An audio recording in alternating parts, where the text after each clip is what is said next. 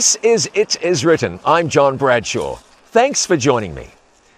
I'm going to ask you a question, and you're going to need to reflect on your answer because the answer to the question I'm about to ask you might not be entirely straightforward. I'm also going to tell you a story and recount a little history. You might be surprised by the story, and the history for that matter. But both the story, which is very well known in these parts, and the history are very important as they relate to the question I'm going to ask you. And that question is a very important question.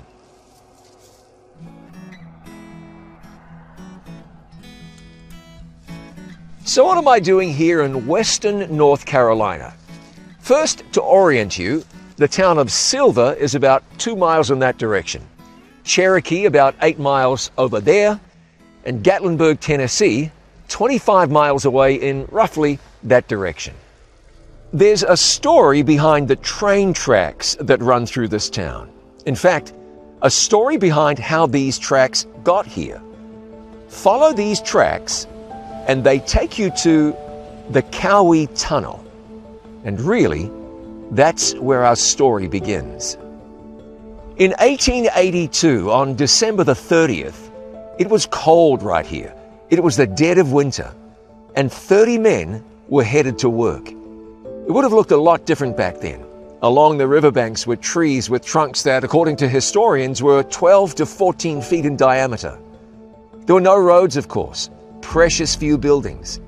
The area was young and growing, growing fast. Lumber and minerals were becoming the foundation of the economy here. So there was a need for infrastructure, for things like railroads, which meant there was a lot of work, and a lot of workers were needed. Those 30 men never made it to their destination because of what happened right here in the Tuckasegee River. They were in a boat that was being pulled across the river by a, a line to take them to their, to their job digging out the tunnel. But evidently there was a leak in the boat. Water began to pool in the boat and the men surged forward. They had no experience with boats or rivers. The boat capsized and out they went into the frigid water. It was an accident that should never have happened. The Raleigh Observer would call it the most awful thing that has happened in any of the public works of this state. 19 of the men drowned. Now, it doesn't look like the kind of river that would claim 19 lives, does it? Well, getting to shore after the boat capsized wasn't easy because the men were chained together. So, why were these men chained together? Well, I told you they were on their way to work. But work isn't really the right word. They were convicts who were being forced to labor constructing the railroad. Their task was digging out the 700 feet long Cowee Tunnel to make expansion and industry and progress possible. Huge job, backbreaking work. The young nation was being built on the back of their blood and sweat. Now, when you hear of a chain gang, you probably think of a group of convicts working as part of the punishment for crimes that they'd committed. Now, this is sort of what that was, except that it, it really wasn't. So let's look now at the history. This terrible tragedy on the Tuckasegee River happened in 1882 which your knowledge of history will tell you is almost 20 years after the Emancipation Proclamation was signed. 17 years after the 13th Amendment was ratified. That's the one that abolished slavery. Blacks were free in the United States in 1882. Theoretically. In practice, it was different. Slavery had ended, except it really hadn't. Now, here's the history of it. Keep in mind that this is history. We shouldn't be backward about looking at history. And as we do, It'll give rise to that question I said I'd ask you.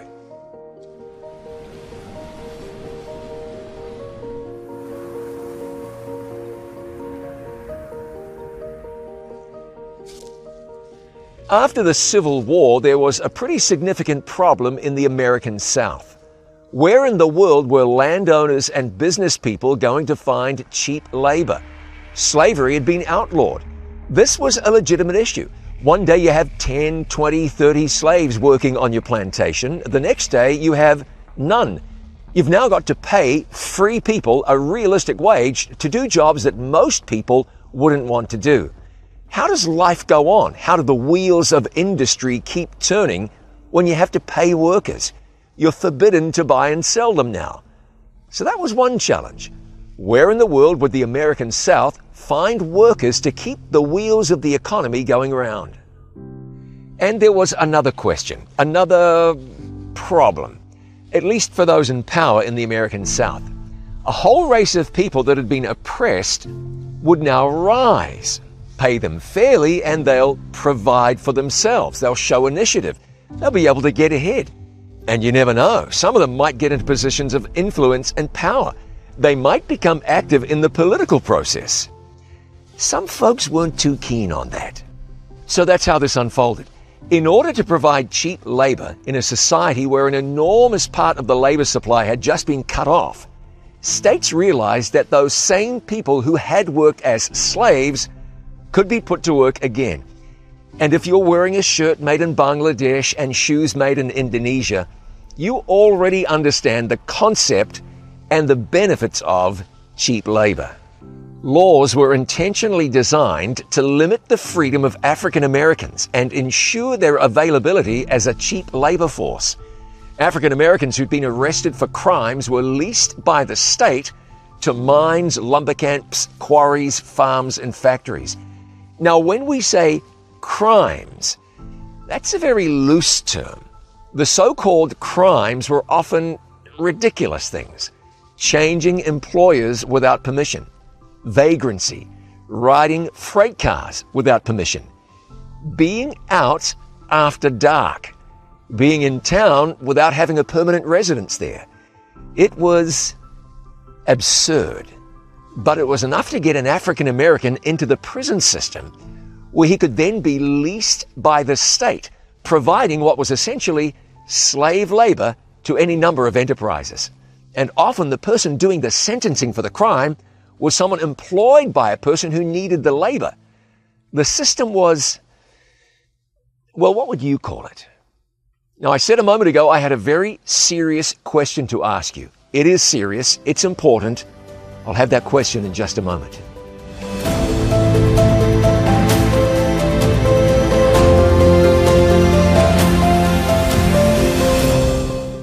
I'd love for you to get today's free offer, Promises of Power. Experience how God's promises can empower and enrich your life. I wrote this with you in mind. To get today's free offer, just call us now on 800 253 3000. 800 253 3000 or go online to iiwoffer.com. Promises of Power. It's free and there's no obligation. Call us now, 800 253 3000. Thanks for joining me on It Is Written.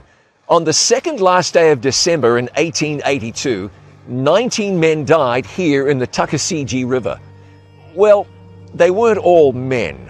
Charles Eason was 15. Alan Tillman, James Fisher, and Jim McCallum were 18. One of the convicts survived. His name was Anderson Drake. He was 19 years old. He got out of the river and then went back in to save the life of a prison guard named Fleet Foster. People hailed him as a hero. Some thought that he would go free. Now, the story is told that that night, Mr. Foster's wallet containing $30 went missing and was found among Drake's belongings. So they lashed Drake 10 times across his back with a leather belt. Official records say that he also received a small reward, while another prisoner, Sam Pickett, was credited with saving several men and was pardoned and awarded $100. Convict leasing flourished after slavery was abolished. Leasing labor wasn't a new idea by any means. During slavery, it was common enough for one business or plantation to lease slaves from slave owners. But after the Civil War, that whole idea was taken to another level altogether. Prison populations in Mississippi, Alabama, Tennessee, Georgia, the Carolinas, and Texas began to surge as providing convict labor was a lucrative business.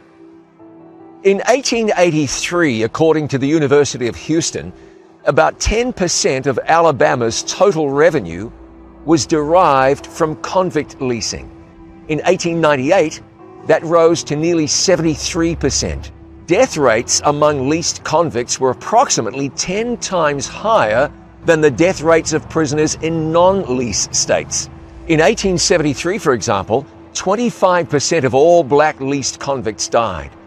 Now, if you wonder how this could have happened at all, well, it was a long time ago. The country was really still emerging from slavery, and there was a loophole in the Constitution, in the same amendment that freed slaves. This is the 13th Amendment. Neither slavery nor involuntary servitude, except as a punishment for crime whereof the party shall have been duly convicted, shall exist within the United States or any place subject to their jurisdiction. According to the Texas State Historical Association, a vagrancy law allowed local courts to arrest people whom they defined as idle, fine them, and contract their labor if they could not pay the fine. Local courts were able to force people into any type of labor until a fine was paid. Anyone who had been sentenced to time in a county jail for a misdemeanor or a petty offense could also be forced into labor. These were tough times. Now listen to this. It's from the Alabama History Education Initiative. Convict leasing was a forced labor practice that developed in the South after the end of the Civil War. Huge numbers of convicts, primarily black males, many of whom had been legally but unjustly imprisoned, often on trumped up charges, were leased by county and state governments across the South to various businesses in search of a source of cheap labor. These businesses, railroads, lumber, and mining companies, for example, paid governments a fee for each leased convict and assumed the cost of housing and feeding prisoners in camps they built. As a result, prisoners no longer cost the government money. They became a substantial source of revenue a fact that increased the incentive to generate ever larger numbers of them. Tragically for prisoners, once on a job site, they received no protection. They worked long hours for little pay, often in extremely unhealthy and dangerous conditions. Prisoners were routinely shackled at night and whipped or tortured if they disobeyed orders. Hundreds of thousands of them died on the job. But because companies had so little invested in any one prisoner, if he died, he was readily and easily replaced. Although the vast majority of the leased convicts were black, some were immigrants and some were white. Not many, but some.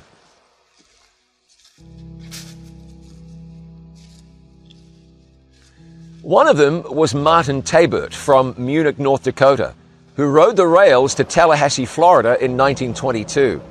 He didn't know that the sheriff of Leon County had a scheme going. Men riding the rails into Tallahassee would be arrested and fined $25, about $400 today. The fine was to be paid within two days. The sheriff got 20 of those $25.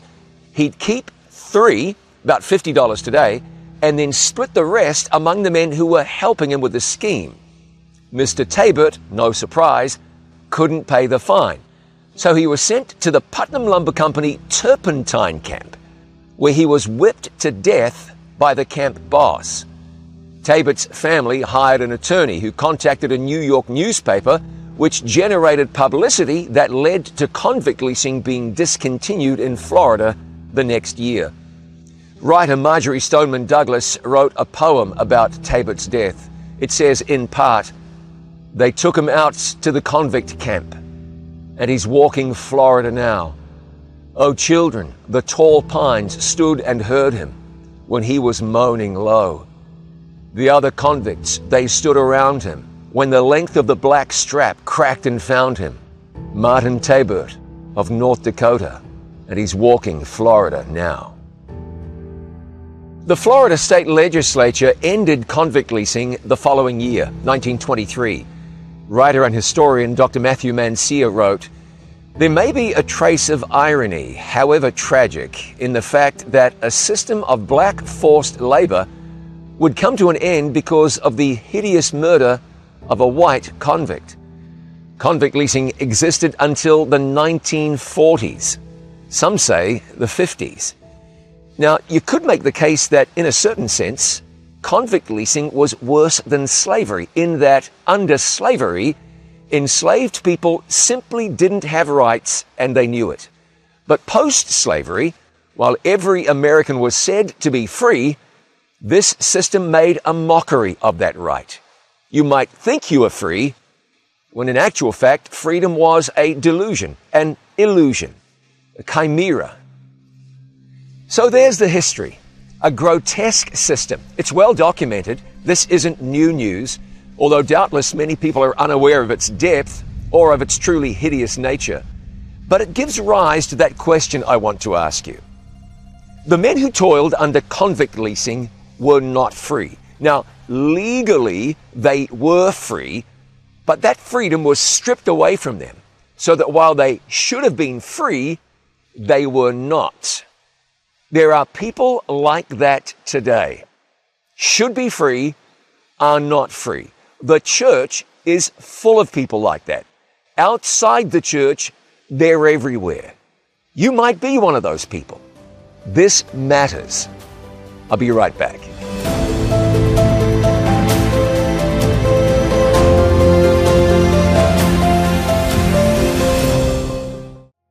You know that at It Is Written, we are serious about studying the Word of God, and we encourage you to be serious as well. Well, here's what you do if you want to dig deeper into God's Word. Go to itiswritten.study for the It Is Written Bible Study Guides online. 25 in-depth Bible studies that will take you through the major teachings of the Bible. You'll be blessed, and it's something you'll want to tell others about as well. Itiswritten.study. Go further. Itiswritten.study. On March 7, 1965, voting rights activists in Selma, Alabama began a march to the state capitol in order to make their voices heard.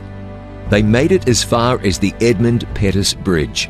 Before we could turn around, it was too late. They came in from both sides, the front and the back, and they were just beating people. People were screaming and screaming and screaming. The injustices that took place in Selma got the attention of the nation and inspired others to stand up also.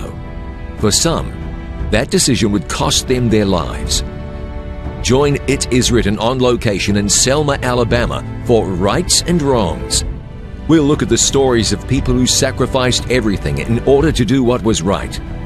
And we'll discuss how Jesus suffered the greatest injustice of all so that we could have true freedom. Rights and Wrongs, brought to you by It Is Written TV. They say the Cowee Tunnel is haunted. Of course, it isn't, but it is haunting. They like to say around here that the water that drips down inside the tunnel is the tears of the 19 men who died and were then buried up on top of the tunnel. Well, in actual fact, they were buried on a hillside not very far away from here. But there is a question that might just eat away at you, the way water might drip, drip, drip down on a rock and start to wear that rock away. Here's that question How free are you? Well, you might say, What? I live in the United States of America, the land of the free and the home of the brave. Or, I live in Canada, New Zealand. I live in the Caribbean. I live in a free country. All right. But back to my question How free are you? I'm going to tell you this. You might not be as free as you think. In fact, you might not be free at all.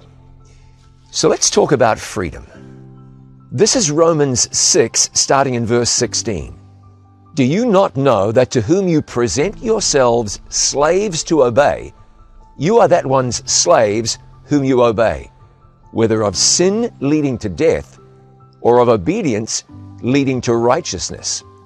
But God be thanked that though you were slaves of sin, yet you obeyed from the heart that form of doctrine to which you were delivered And having been set free from sin, you became slaves of righteousness. And verse 20 For when you were slaves of sin, you were free in regard to righteousness. See, here's what we've got to remember Jesus came into this world to set us free. Once Adam and Eve had sinned in the Garden of Eden, they were no longer free. They were slaves, slaves to sin. But Jesus came into the world to set the human family free, not just to tell us that we have been forgiven, but to actually break the chains that tie us to the old life of sin. You're a believer and you can't control your temper. Well, you're not free. You're being held in chains by your temper. If lust controls you and you can't shake it off, and for years you've been led around by your desires, you can't claim to be free. You're not experiencing what God wants for your life. Now, careful. I'm not saying that followers of Jesus don't have challenges, don't make mistakes. Babies often fall as they're learning to walk. And long after they've learned to walk, they might still fall. But they're not being held captive by falling. They're growing. How is it with you? Are you growing? The person who says, I'm not a believer, I don't have time for God, I don't need God, is the same person who's a drunk or immoral or an addict or selfish. You're not nearly as free as you might think because you're a slave to selfishness. Here's what the Bible says. 2 Corinthians 3:17 Where the spirit of the Lord is there is liberty it's God who makes you free look it makes no sense that Jesus came to this world died on the cross for you ascended to heaven where he now intercedes for you as your high priest. If Jesus did all that for you it makes no sense for you to be on the chain gang with other sinners. You ought to be free. As Paul wrote to the Galatians, Stand fast, therefore, in the liberty by which Christ has made us free, and do not be entangled again with a yoke of bondage. That's Galatians 5, verse 1. He wrote to the Romans, For the law of the Spirit of life in Christ Jesus has made me free from the law of sin and death. Romans 8, verse 2. What God wants for you is freedom. But just like the convicts who were leased out as slaves, there are too many people today who aren't experiencing real freedom in Christ. So here's what we want to do about it. We're all sinners. As the Bible says, all have sinned and come short of the glory of God. Jesus died to set us free from sin, so we accept his death. We believe it happened for us. We confess our sins, and we're forgiven. Forgiven free. But you don't want to go back to the old life. You don't want to be set free and then return to shackles. So you continue to lean on Jesus and allow Him to set you free from the penalty of sin and the power of sin so that sin doesn't have dominion over you. Jesus has freedom from sin for you. Now, don't be saying to yourself, oh, I've gone too far. God can't possibly save me. That's just not true. You don't want to be thinking in your mind, I'm too bad for God. I'm in this too deep. That's completely wrong. Jesus brings freedom into your life. That's what He does, and He'll do it for anyone. Now, if you're thinking to yourself, oh, I'm leaving God out of my life, I'm ignoring God, and I'm okay, I feel like I'm free. Well, God has you hearing this so that you can know that you're not free at all without Jesus in your life, the truth is, you're a slave. Look at Jesus' words in John chapter 8. Here's where we find real freedom. Then Jesus said to those Jews who believed him, If you abide in my word, you are my disciples indeed, and you shall know the truth, and the truth shall make you free. Jesus said, most assuredly, I say to you, whoever commits sin is a slave of sin. Therefore, if the Son makes you free, you shall be free indeed. Free indeed. That's God's plan for you. Free indeed. Free from the power of sin. Free indeed. Experiencing the power of God in your life. free indeed, not under the dominion of sin, free indeed. God's plan, the Holy Spirit in your heart, Jesus abiding in your life, free indeed. What do you say? No one else can offer you what God offers you in Jesus. Can you ask for that kind of freedom in your life? You want freedom? Not just free on paper, but free in your experience. Forgiven and set free. Free indeed. I'd love for you to get today's free offer, Promises of Power. Experience how God's promises can empower and enrich your life. I wrote this with you in mind. To get today's free offer, just call us now on 800 253 3000. 800 253 3000. Or go online to iiwoffer.com. Promises of Power. It's free and there's no obligation. Call us now, 800 253 3000.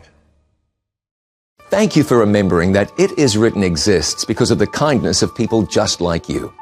To support this international life changing ministry, please call us now at 800 253 3000. You can send your tax deductible gift to the address on your screen, or you can visit us online at itiswritten.com. Thank you for your prayers and for your financial support.